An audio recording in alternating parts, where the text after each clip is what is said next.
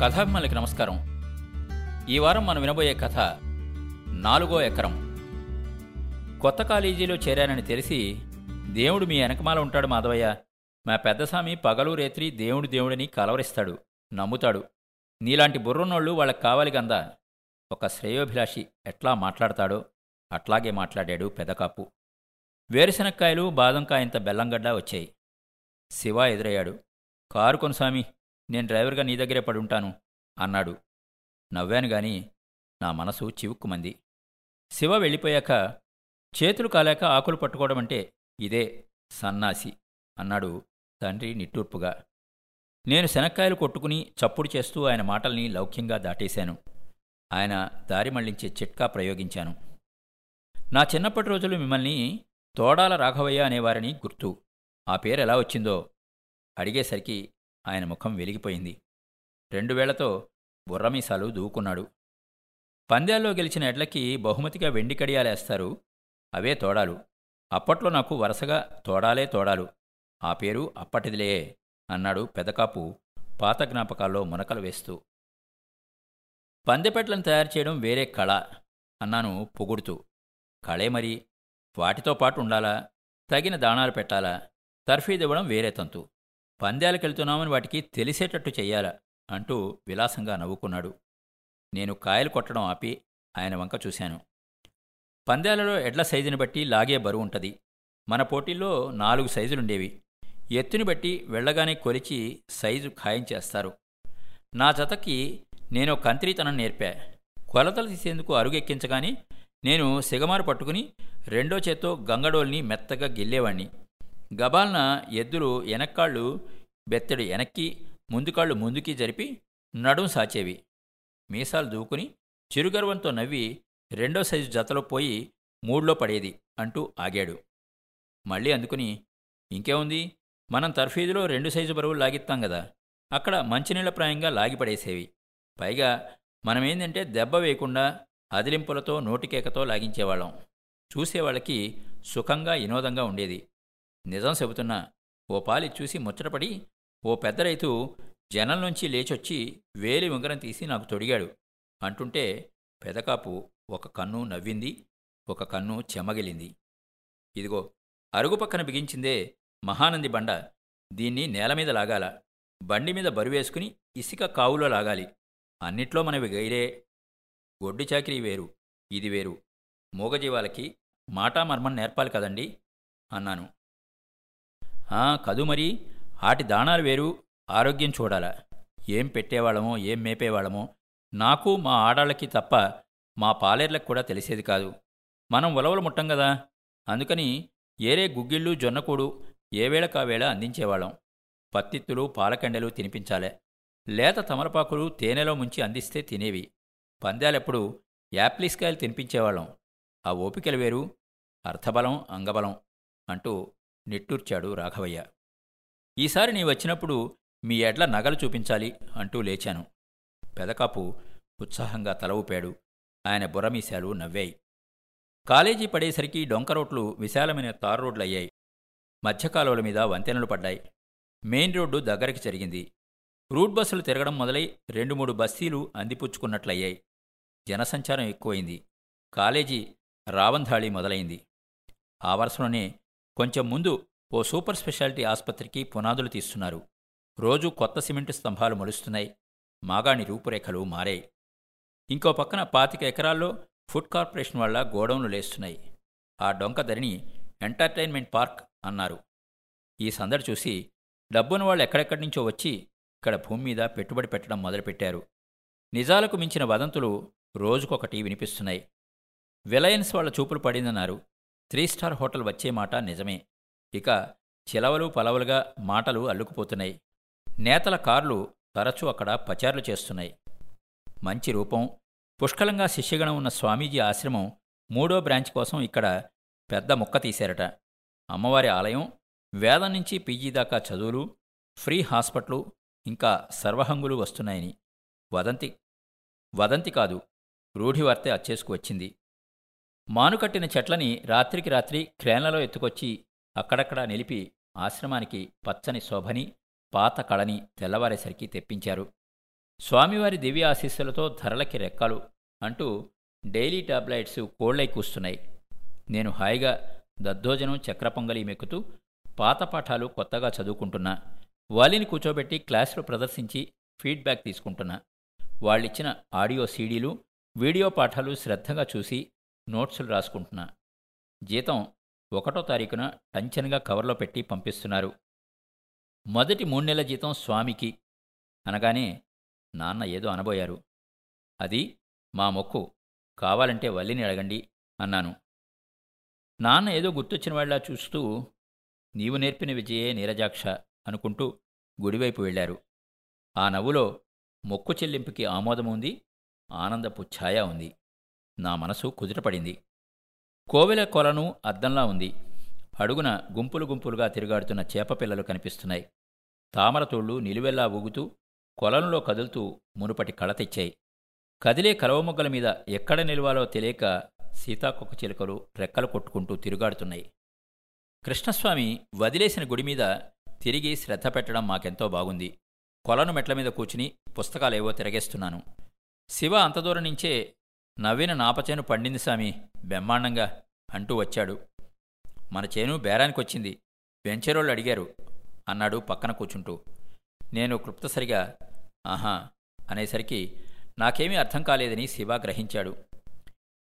ఇప్పుడు మన చేను టౌన్లో కలిసిపోయేట్టుంది సామి రేటు ఎంత చెప్పాలో ఆ వ్యవహారమేందో అయోమయంగా ఉంది. నాకప్పుడు అర్థమైంది. నవ్వుతూ శివ రెండు చేతులు ఆనందంగా పట్టుకుని ఊపేశాను. మరే చెబుతా వినండి మీ కాలేజీ వచ్చినప్పటాల నుంచి రియల్ ఎస్టేట్ వాళ్ళు అక్కడి నేలని చుట్టుకుంటా వస్తున్నారు. మనం తగిలాం. రేటు చెప్పండి అంటే ఏం చెబుతాం? ఎక్కువ చెబితే ఏమో తక్కువ చెబితే ఏమో? అంతా గందరగోళంగా ఉంది సామి. ఇరుగు పొరుగు వాళ్ళని అడక్కపోయావా దీని లెక్కలేరు సామి? దేనికి దానికే? ఎక్కడ రేట్లు? అక్కడే. మొన్న నాకు చిట్టుబాబు తగిలాడు. చిట్టిబాబు ఎవరో నాకే తెలీదు. పాపం ఇంకా నీకెట్టా తెలుస్తుంది? నన్ను గుర్తుపట్టి పలకరించాడు. నాతో పాటు అప్పట్లో ఆ కాలేజీలో చదివాడంట. అసలు పేరు దురగారావంట. అయితే ఈ చిట్టిబాబు ఈ ఫీల్డ్లో పండిపోయాడు. అప్పటికప్పుడే సెల్ ఫోన్ తీసి లెక్కలు కట్టాడు. మనది పన్నెండెకరాలు ఏకాండి కదా. ఓవైపు పెద్ద డొంక హద్దు ఇంకోవైపు పిల్ల డొంక. రేపు వాళ్ళు వెంచరేసి ప్లాటింగ్ చేసినప్పుడు డొంకలు కలిసొస్తాయంట. మన పొలంలో అడ్డరోడ్లు అమాంబాపతులు పోయినా రెండొందల గజాల మొక్కలు రెండు వేలు తెగుతాయన్నాడు. కమ్సే కమ్ ఏడాదిలో పది కోట్ల బిజినెస్ అవిద్దన్నాడు. నాకు కళ్ళు తిరిగాయి. లక్షకి ఎన్ని సున్నాలుంటాయో మర్చిపోయాం గందా. అసలు మీరేమంటున్నారని దుర్గారావు గారిని సందేహం అడిగా. వాళ్ళు తెలివిన వాళ్ళు అందుకే మిమ్మల్ని రేట్ చెప్పమన్నారు. పాతకాలం వాళ్ళు కదా మీరెక్కడో నాలుగు లక్షల దగ్గర ఐదు కాడో ఉంటారు. అన్యాయం అయిపోతారని చెబుతున్నా. వాళ్ళకి లెవెలింగ్కి యాడ్స్కి ఏజెంట్లకి రెండు దాకా అవుతుంది. ఇదొక చిత్రమైన వ్యవహారం వ్యాపారం. ఉన్నట్టుండి ఒకసారి ఎక్కడో కొత్త తలుపు తెరుచుకుంటది. ఇహ వేలం వెర్రిగా అంతా అటుపడతారు అక్కడ భూములకి టపీమని రెక్కలు తెగుతాయి. రేటు పాల పొంగులా దిగిపోయిద్ది. అందుకని మీరు ఉడుములా పట్టు కూర్చోనవద్దు జలగలా జారిపోనవద్దు అంటూ మూడు ముక్కల్లో కిటుకులన్నీ ఊదాడు. చిట్టుబాబుకి నేనేం చెప్పగలను? యుద్ధంలో కిష్టుడి కాళ్ళకాడ బాణాకర్రలు పడేసి కూకున్న అర్జునుడి మళ్ళీ అయిపోయా. ఆయన బ్రహ్మాండమైన చురుకు. శివగారు మీరు ఐదు మీద ఉండండి. పైన రాదు గాని పాతికా పరక తక్కువకి ఖాయమవుతుంది. బోకరేజీలు ఇవ్వం డైరెక్ట్ డీలే అని చెప్పండి అనేసరికి నా మతి పోయింది. కళా నిజమా అనుకున్నా. దుర్గారావు గారి కాళ్ళకి దండం పెట్టాలనిపించింది. మనకి కాలేజీలో చదువుకపోయి చదువుకోకపోయినా ఓ లాభసాటి పరిచయం అంటింది మాధవస్వామి. ముగించి శివ గుక్క తిప్పుకున్నాడు. ఏళ్ళ తర్వాత శివ ముఖంలో జంకు సందేహం లేని నవ్వు చూశాను. ఇంకా మా ఇంటి అరుగు మీదకి ఈ సంగతులు ఎక్కలేదు. ఇంకో అడుగు పడ్డాక పెద్దస్వామికి పెద్దకాపుకి చెప్పాలని ఆగాను అంటూ కదిలాడు శివ. ఉన్నట్టుండి ఈ సందర్భానికి ఎలా అభినందించాలో నాకు తోచలేదు. కొంచెం జాగు చేసినా దేవుడు మన విన్నపాలు ఆలకిస్తాడు అని అనిపించింది. దేవడంకేసి తిరిగి కోటి దండాలు ప్రభు అంటూ శిరస్సు వంచాను. రెండు పున్నాగపూలు నిశ్శబ్దంగా కొలంలోకి రాలాయి. ఏం జరుగుతోందో ఎప్పటికప్పుడు శివ నాకు ఫోన్ చేసి చెప్తూనే ఉన్నాడు. ఇదివరకట్లాగా గంటల తరబడి వచ్చి కూర్చోడానికి మొహమాట పడుతున్నాడు. ఎప్పుడు చూసినా పుస్తకంలోనే కనిపిస్తుంటవే నిన్నెట్టా కదిలిచ్చేది గురువా అనేవాడు. కడుపులో మాట ఇంకెవరికి చెప్పుకోవాలా? నువ్వు దేవుళ్ళని అంటాడివి. అందుకే నీకు చెప్పుకోవడం మాధవయ్య. శివ మాటల్ని ఇబ్బంది పడుతూ అడ్డుకోపోయాను. శివ చేతివేళ్ళతో జుట్టుని పైకనుకుని మన మధ్యన ఇంత చనువుందే మరి ఎప్పుడన్నా కొట్టావా తిట్టావా? పోనీ మందలించావా? నా మానాన నన్ను వదిలేశావు. పడ్డా లేచినా నీ బతుకు నీ ఇష్టం అని వదిలేశావు.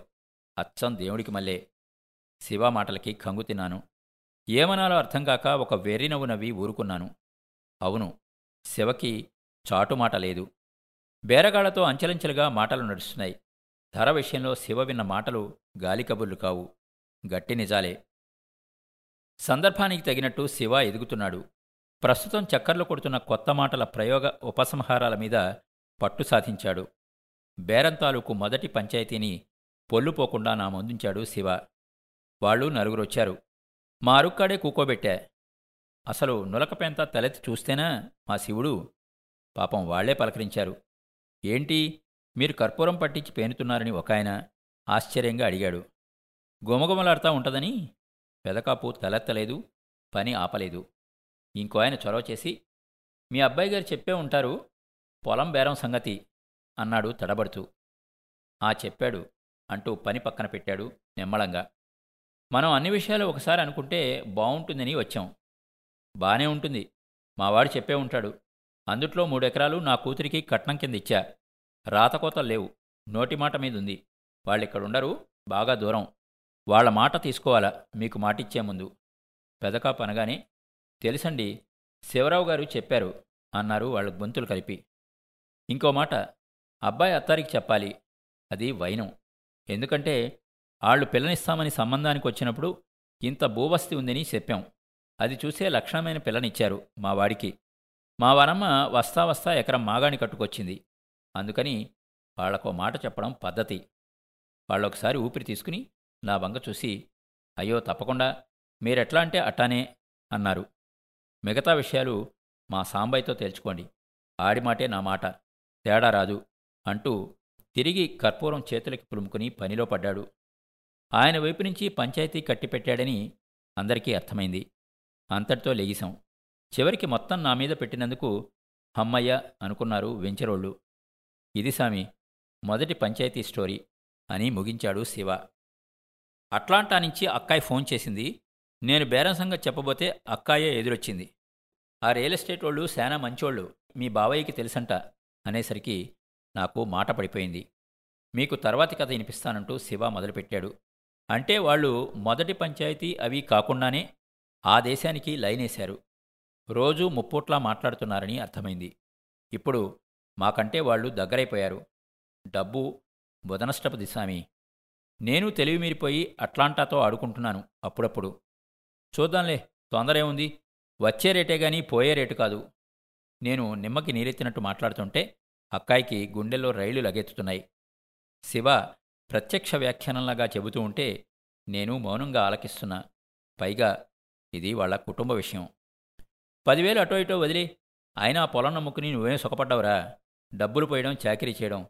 వచ్చిందేముంది చచ్చిందేముంది పైగా అప్పులు. సాంబయ్య నా మాటినయ్యా ఏదైనా మంచి షోరూం పెట్టుకుంటే బాగుంటుందని బావయ్యకుంది. పెట్రోల్ బంకైనా కడుపులో చల్ల కదలదంటున్నాడు.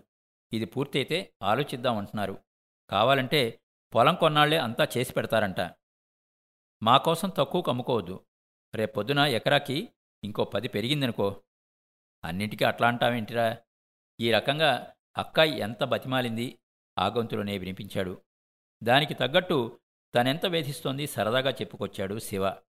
ఉన్నట్టుండి మధ్యస్థంగా సంగతెత్తుకుని శివ శ్రీకృష్ణుల వారికి ముంగల కోలాటం వేసినట్టుంది గాని మీకో సంగతి చెప్పాలే. ఈ రియల్ ఎస్టేట్ వాళ్ళ లెక్కలు వేరు. వాళ్ళ ఫిజిక్స్ అలాయిదా కెమిస్ట్రీ సపరేటు. వాళ్ళ ఎకరాకి మూడు వేల గజాలే. లేఅవుట్ వేసినప్పుడు రోడ్లని పార్క్ అని గుడెని గోపురమని ఉంటాయి. అందుకని ఆ మాత్రం తరువు తప్పదు. శివ మాటల్ని ఊకొడుతూ వింటున్నాను. ఎటు తీసుకెళ్తున్నాడో తెలియడం లేదు. వింటన్నావా? వాళ్ళ ఫిజిక్స్ ప్రకారం నేలకి కావలసినన్ని పొరలు ఉంటాయి. ఈ కొత్త భూస్వాములు డిమాండ్ని బట్టి పైకి ఎదుగుతారు. మాయమ్మ అనుకోకుండా చుట్టాలొస్తే ఇడ్డెల దెబ్బలలో రెండు రేకులు ఎగస్ట్రా తగిలిస్తుంది. ఇంకెవరన్నా ఆ టయానికి ఇంటికొస్తే ఇంకో రేకు ఎక్కిస్తుంది. ఈ వెంచర్ బాబులు అంతే. రూఫులు పోసుకుంటా కిందకి పోతారు. పైకి వెళ్తారు ఐదుకి లాభాలు చాలకపోతే ఏడు అప్పటికి తీరకపోతే తొమ్మిది ఆ పైన పెళ్ళి మండపం అంటూ లెక్చర్ ఇచ్చాడు నీ పొరల సిద్ధాంతం బాగుంది శివ. దీన్ని పాఠంగా పెట్టాల్సిందే అన్నాను. ముక్కు మొహం తెలవదు రంగు రుచి వాసన ఎరగరు. మొదటి సిట్టింగ్ అయిందో లేదో అట్లాంటాకి లైనేసి అట్నుంచి కొట్టుకొచ్చారు చూడు సామి అది వాళ్ళ కెమిస్ట్రీ. శివ ఎంపీసీ థీరం తర్కానికి నిలబడుతుంది. ఈ మధ్య శివరావు గారు తెలివి మీరారు. దుబ్బు చేశారు గడుసు తేలారు బూడిద పట్టారు. శివ వర్ధిల్లు మనసారా దీవించాను. రెండు సిట్టింగుల తర్వాత బేరం ఖరారైంది. కొంచెం కుడి ఎడంగా పన్నెండెకరాల సింగిల్ బిట్ ఐదు కోట్లు. ఊరువాడ ఘనంగా చెప్పుకున్నారు. ఇక మన వంతు వస్తుందని కాడిగట్ల చేలవాళ్ళు కలలు కంటున్నారు. కొందరు ముందే చెట్లెక్కి కూర్చున్నారు. సమయం వచ్చినప్పుడు వీళ్ళని ఎట్లా చెట్లు దింపాలో వాళ్ళకెరికే అని కొందరు అనుకుంటున్నారు. ఏమో చూడాలి. ఏది ఏమైనా ఊళ్ళో ఒక మంచి వాతావరణం అనుపుకుంది బాగా డబ్బులు ఆడుతున్నాయి రైతులకి ఉదారంగా అప్పులు పుడుతున్నాయి. వేణుగోపాలస్వామి ఆలయ ఉద్ధరణ పనులు సాగుతున్నాయి. భక్తి నెరేబారిన చోట తిరిగి వసంతం తొంగి చూసింది. మంకెనలు మునిగోరింటలు కిలకెల్లాడుతున్నాయి. తులసివనం విస్తరించింది. కలశాల కిలుం వదులుతోంది. గుడిగంటకి గొంతు లేస్తోంది.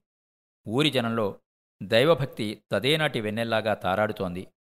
అంత దూరం నుంచే మాధవస్వామి రెండే రెండు నిమిషాలు ఇప్పటిదాకా జరిగిందేదో నీ చెవిలో వేసి వెళ్తా లేకపోతే బరువు మొయలేను అంటూ శివ దగ్గరకొచ్చాడు. మొదలుపెట్టాడు. పొలం కొలతలు పూర్తయినాయి. కొత్తగా హద్దురాళ్ళు పాతారు.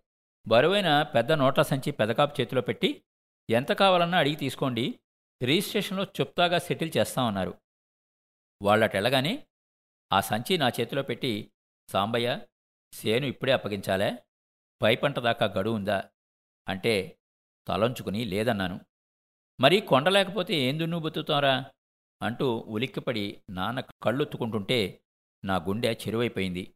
నీరు కారిపోయా. మొహం చాటేశా. ఆ సంచి అమ్మ చేతికిచ్చా. అమ్మ కొంగుతో కళ్ళు తుడుచుకున్నా. చేతి వేళ్ళు ముడిచి విప్పి ఐదు కోట్ల. అంత డబ్బు ఏం చేసుకుంటారా చిన్నాడా? అని భయం భయంగా అడిగింది అమ్మ. మాధవయ్య జరిగింది జరిగినట్టు చెప్పా. ఇప్పుడు నన్నేం చావమంటారో చెప్పండి. దీనస్వరంతో నన్ను నిగ్గతీశాడు శివ. నాకు జాలేసింది. శివ నలిగిపోతున్నాడు. వెన్నునిమిరి ధైర్యం చెప్పా. కొంచెం వేడి తగ్గితే రోజులు గడిస్తే అన్నీ సర్దుకుంటాయన్నాను. ఏందో? ఈ ఏడుపులేందో? లవంగాల వాన మునిగి లవంగాల వాడ మునిగినట్టు అనుకుంటూ కదిలి వెళ్ళాడు శివ. అది మూడు సంఖ్యలు ముడిపడే వేళ. చీకటి కాదు వెలుతురు లేదు. నారసింహ పొద్దు. కొంచెం ఆగితే వెన్నెలొస్తుంది. నాకు ఫోన్ చేసి నేను ఖాళీగా ఉండే టైం తెలుసుకుని కాలేజీకి వచ్చాడు శివ. అదృష్టం అంటే ఇట్టా ఉండాలి. మనం కాలేజీ ఊరెళ్ళడం కాదు కాలేజే మనూరు నడుచుకుంటా రావడం. శివ మాటలకి నవ్వాను. నా గదికి తీసుకువెళ్ళాను. వచ్చే నెలాఖరులో రిజిస్ట్రేషన్ ఖరారు చేశాను. అసలు మన ప్రమేయం ఏమీ లేదు. అమెరికా వాళ్ళు ఎప్పుడు దిగుతున్నారో మళ్ళీ ఎప్పుడు వెళ్తున్నారో అంతా రియల్ ఎస్టేట్లే చూసుకుంటున్నారు. అన్నట్టు మీకు చెప్పాలా? చుట్టం పేరంటం కలిపేశారు. అక్కాయి కూతురికి ఓణీల ఫంక్షన్ కూడా ఖాయమైంది. ఆహా చాలా ఉందే. మా అమ్మకి సగం వినపడదు సగం వినిపించుకోదు. ఈ ముక్క ఇన్నపటాల నుంచి ఉక్కిరి బిక్కిరై చస్తాంది. మా వనమ్మకి తెంపు లేకుండా సంతోషపు తేనుపులొస్తున్నాయి. ఈ కబరిట్ట ఉంటే నిన్న మా నాయన పిలిచి సాంబా నేను పోగొట్టింది తప్ప సంపాదించింది లేదు. పెద్దలిచ్చిన భూమిని సెంటు లేకుండా తెగనమితే ఎట్రా? అన్నాడు దిగాలుగా. ఏమనాలి చెప్పండి స్వామి? అన్నాడు. పెద్దవాళ్ళు అలాగే ఉంటారు శివ. ఇదే పెద్దోళ్ళు మా నాయనమ్మ పోగానే ఆవిడ పాత నగలన్నీ చెరిపిచ్చి బ్రహ్మాండంగా కావలసిన నగలు చేయించుకున్నారు. పెద్ద దినం కాకుండానే. అది బావుందే. మరి భూమి బంగారం లాంటిదేగా? అంటూ చాలాసేపు వేష్టపడ్డాడు. అంతా కలిసి నన్ను తప్పు చేసినోడి కింద జమ కడుతున్నారు ఒక్క క్షణంలో తిప్పుకుని జేబులోంచి ఫోన్ తీసి నాలుగు మాటలు పలికిస్తా ఇనుకోండి అన్నాడు. శివ చిరునవ్వులోంచి ఫోన్ నోరు విప్పింది. అట్లాంటా అక్కాయి గొంతుకతో సాంబా అయితే పెద్ద డొంకలో పనసెట్టు కూడా పోయిందంట్రా? ఆ అడుగంటా నరుకుతారు. మన చేనుగట్ట చింత వేప కూడా ఖాళీ. అదేంద్రా సాంబయ్య? వాళ్ళు కోట్లు పోసి కొనుక్కున్నది చెట్లు పెంచడానికి కాదే చిట్టెక్కాయి. గోడలు మెడలు పెంచడానికి. నీకు తెలవదురా సాంబా పనసకొయ్యతో వీణలు చేస్తారంట్రా. నరికి పోగులు పెట్టాక వీణలు చేసినా పొయ్యిలో పెట్టినా దానికేం తేడా పడదు. మనకీ పడదు. ఎందుకురా సాంబయ్య అట్టా మాట్లాడతావు? శివ ఫోన్ కట్ చేసి ఇన్నారుగా ముప్పొద్దులా ఇవే ఆరిందా మాటలు. అగ్గెత్తుకొస్తుందంటే నమ్మండి అంటూ లేచాడు. కొంచెం ఓపి పట్టు శివ అన్నీ అవే సర్దుకుంటాయని చెప్పి పంపించాను. అక్కాయి బావవాళ్ళు వస్తున్నారు కాబట్టి మనం కూడా ఆ వచ్చేది ఏడపెట్టాలో ఏం చేయాలో ఆలోచించి ఓ మాట అనుకుంటే మంచిది అన్నాడు సాంబయ్య ఇంట్లోకి వస్తూనే. తండ్రి తలెత్తకుండానే కళ్ళెత్తి కొడుకు వంక చూశాడు. చాలా శ్రద్ధగా ఉండచుడుతున్న నొలక విచ్చని పక్కన పెట్టి గట్టిగా శ్వాస వదిలి ముందు మొక్కులు చెల్లించాలా అన్నాడు సూటిగా సాంబయ్యకి వినపడలేగా ఆగి ఏమిటన్నట్టు చూశాడు శివ? తండ్రి నిలబడి కొడుకు కళ్ళలోకి చూస్తూ మన ఊరచెల్లో నందిస్తంభం వేయించాలి. పూర్ పూర్వం ఉండేదే పోయింది అన్నాడు. ఒకడుగు సాంబయ్య వైపు వేశాడు. అట్నుంచి ఓ అడుగు పడింది. చెరువు మధ్యన నంది విగ్రహం తీరుగా మడకాళ్ళ మీద కూకుని ఉంటే నీళ్ళు తాగొచ్చే లేదుడ ఆవులు మోరలెత్తి సూత్తాయి. ఇహ వాటి కడుపులో ముద్దరేసినట్టు నందులే పెరుగుతాయి. ఇప్పుడు నందిస్తంభం మళ్ళా మనం నిలబెట్టాలా. సాంబా ఇది మొక్కనుకో. తండ్రి పలుకు సౌమ్యంగా ఉన్నా అది ఆజ్ఞలాగా జారీ అయింది. మొక్క ఏమిటో తెలిసాక సాంబయ్య మొహం కొంచెం తేలికపడింది. అవును కాని మనూళ్ళో ఇప్పుడు మూడే ఆవులున్నాయి. అందుట్లో రెండు ఒట్టిపోయినాయి. మూడోది పొద్దుగూకులు నాంచారయ్య నూనెగా నూనెగానుగు తిప్పుతోంది అనేసి సాంబయ్య అవతలికి కదిలేతలో దాందే ఉందిలే. సుళ్ళు సూత్రాలు చూసుకుని నాలుగు పాలుదిన పెయ్యిదొడల్ని మనమే దొడ్లో కట్టేసుకుంటే సరి. నందిస్తంభానికి పరువు గ్యావానికి మర్యాద. తండ్రి మాటలకి నివెరపోయాడు ఏమనాలో తోచలేదు. ఏముందిరా? నాలుగేళ్ళలో దొడ్డి చేస్తుంది మంద కడతది. అనేటప్పుడు బాధ్యత ఆశ ఆనందం ఆయన కళ్ళలో మెరిశాయి. సాంబయ్య తండ్రిని రెప్పవేయకుండా చూస్తూ నిలబడ్డాడు. రాఘవయ్య దగ్గరగా చెయ్యేస్తే కొడుకు భుజం మీద పడేంత దగ్గరగా వచ్చాడు. సాంబా భూమి మీదకొచ్చాక కొన్ని బాధ్యతలుంటాయి. పతోడికి కొన్ని బాకీలుంటాయి. అన్నీ తీర్చాలే. ఎగేయకూడదయ్యా. ఎంత సెడ్డా మనం మడుసులం గందా? తండ్రి మాటలు విడివిడిగా చల్లగా తొలకరించిన చినుకుల్లాగా అతని గుండెల మీద రాలేయి. కొడుకు నిలువెల్లా మెత్తబడ్డాడు. నేలగంధం గుప్పుమంది పండునిప్పుల మీద గుగ్గిలం పడ్డట్టు. సాంబయ్య అప్రయత్నంగా శిరసు వంచాడు. రెండు చేతులు తండ్రి పాదాల వైపు సాచాడు. గిరుక్కున తిరిగి బయటకు నడిచాడు. తండ్రి పెద్దరికం బిడ్డ తల నిమిరింది. సంకల్ప సిద్ధిరస్తు గుడి గంట కంచుకంఠంతో దీవించింది. ఊరువాడ వినిపించేలాగా. ఆ మాట సాంబయ్య నోట వినగానే కృష్ణస్వామి చెవిలో అమృతం పోసేవయ్యా. అమోహం పెదకాపు. సెంటు భూమి లేకపోయినా నువ్వు జన్మజన్మలకి పెదకాపు అన్నాడు. ముగ్ధుడై. ఆనోభద్ర క్రతవో ఎంతు విశ్వత అంటూ చేతులు జోడించాడు కృష్ణస్వామి. నందిస్తంభం సంకల్పం గుడిని ఆవహించి మూలమంత్రమై జీవనసారమై వేణునాదమై అంబారవమై గొబ్బిపాటై పల్లవించింది. పారిజాతమై పరిమళించింది. పాలపొదుగై చేపింది. మరి విన్నారు కదా ఇది ఇవాల్టి ఎపిసోడ్. మళ్ళా వచ్చే వారంలో కలుసుకుందాం. మా షో మీకు నచ్చినట్టయితే యాపిల్ పాడ్కాస్ట్ గూగుల్ పాడ్కాస్ట్ మరియు స్పాటిఫైలో కానీ సబ్స్క్రైబ్ చేసి నోటిఫికేషన్ ఆన్ చేసుకోండి. నెక్స్ట్ ఎపిసోడ్ రిలీజ్ అయినప్పుడు మీకు అప్డేట్ వస్తుంది. నేను మీ కొప్పర్తి రాంబాబు విజయవాడ నుండి.